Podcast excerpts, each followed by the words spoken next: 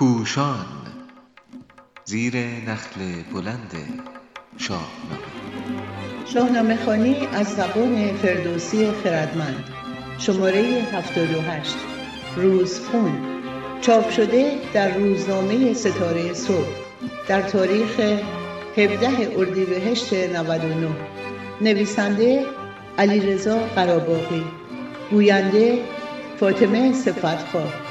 تدوین صدا عالیه رضایی. موسیقی کنسرت آنلاین کیهان کلهر. واژه روزخون وارونه شبیخون است. در فرهنگ ده خدا این اسم مرکب بیخبر تاخت بردن در روز بر سر دشمن معنی شده و بیتی از نظاری شاعر همدوره سعدی آمده است کنم آنگه خبر دارد که چون است. شبیخون مصلحت یا روز خون است. رستم نیز در خانهای پایانی به روزخون دست می‌زند. دیوها از روز و خورشید جهان افروز آزرده می‌شوند و از همین رو رستم در دوردست شهر مازندران در دل شب نور شمعهایی را می‌بیند. و با راهنمایی پهلوان اولاد آگاه می شود که دیوهایی چون ارژنگ و کولاد و بید آنجا هستند. برای رسیدن به ایرانیان دربند شکستن این صد ناگزیر است. ولی پیلتن می‌داند که زور را باید با خرد درآمیخت. رستم باید بهترین زمان را برگزیند و آنگاه که دیوان پس از بیداری شبانه به خستگی دچار می‌شوند بیخبر بر آنان تاخت آورد. پس با دلی آسوده میخوابد و فردا که خورشید روی مینماید اولاد را به درخت میبندد تا این راهنمای ارزشمند نگریزد. به سوی دیوان میتازد و در میان آنان چنان نعره می‌زند که گویی زمین می‌خواهد شکاف بردارد. این کار آگاهانه به قافلگیری دیوها می انجامد. باز هم این هوشمندی را می بینیم که تهمتن یک راست به سراغ سالار مازندران ارژنگ دیو می رود.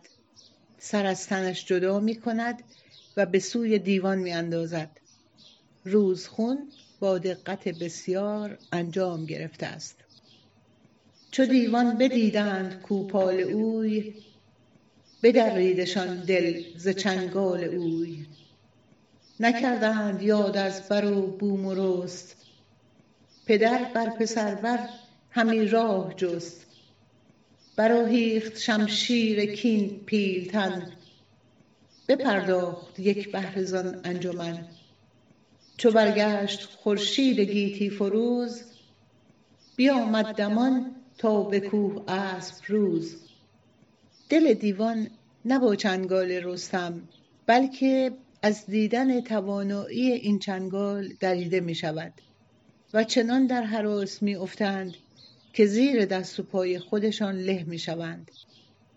پور دستان تنی چند از دیوان را از پای در می آورد ولی با برگشتن خورشید و نزدیک شدن شب به سراغ راهنمای خود می رود بندهای او را باز می کند و به سوی ایرانیان به راه می افتد. چو بشنید از او تیز بنهاد روی پیاده دوان پیش او راه جوی فردوسی هنرمند تیرگی شب را با همین بیت نشان می دهد که اولاد باید برای راهجویی پیاده در جلوی اسب بدود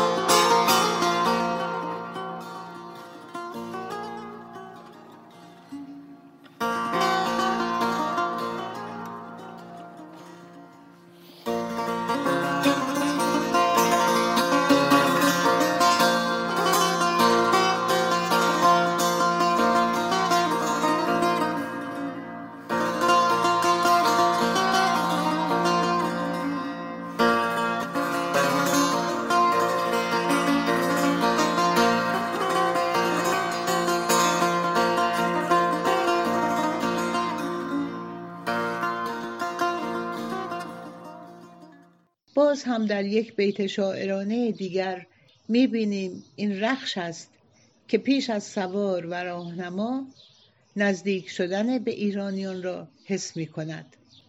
او پیامآور آزادی بندیان است و صدای شیهش آنچنان یکتا بر اساس که کاووس در آن ندای آزادی را میشنود به ایرانیان گفت پس شهریار که بر ما سر آمد بد روزگار. خروشیدن رخشم آمد به گوش.